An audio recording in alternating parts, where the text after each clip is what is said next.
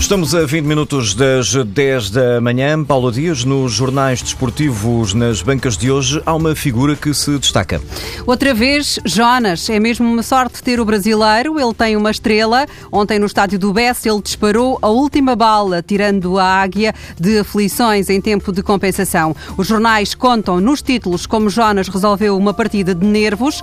Jonas brilhou, mas o Benfica nem tanto. No editorial do jornal A Bola, Santos Neves escreve que o Benfica foi capaz de vencer porque teve ganas e porque Jonas, homem golo, também conta. No Record, o diretor adjunto considera que o Benfica conseguiu ganhar sem saber como, mas um campeão também se constrói assim e quem tem Jonas arrisca-se a vencer mais vezes. Opinião partilhada no jornal O Jogo, na crónica que assina Carlos Machado é taxativo. O Benfica ganhou a Boa Vista porque tem Jonas, um craque discreto, mas um real fazedor de golos.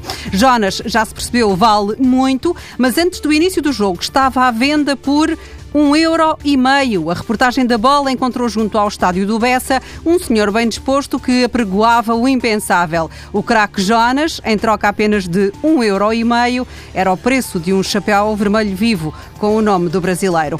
Outra camisola veste Slimani, o argelino, que apanhou um puxão de orelhas de Jorge Jesus. Já fez meia culpa. A bola e o Record garantem que o jogador se explicou ao capitão Adrian e também ao treinador. Ele ficou chateado porque ainda não tinha conseguido marcar qualquer golo ao Aroca e acreditava que ainda podia fazê-lo nos 30 minutos que restavam. A explicação, pelo que relatam os jornais, convenceu, mas Jesus avisou que não é para repetir. De azul e branco, Sérgio Oliveira viveu um momento de felicidade. As palavras são do jogador no Facebook, servem para ilustrar a festa do golo que marcou a vitória de Setúbal e que valeu três pontos para o Futebol do Porto. Os jornais falam hoje dele como uma aposta ganha e dizem que a titularidade lhe fica bem.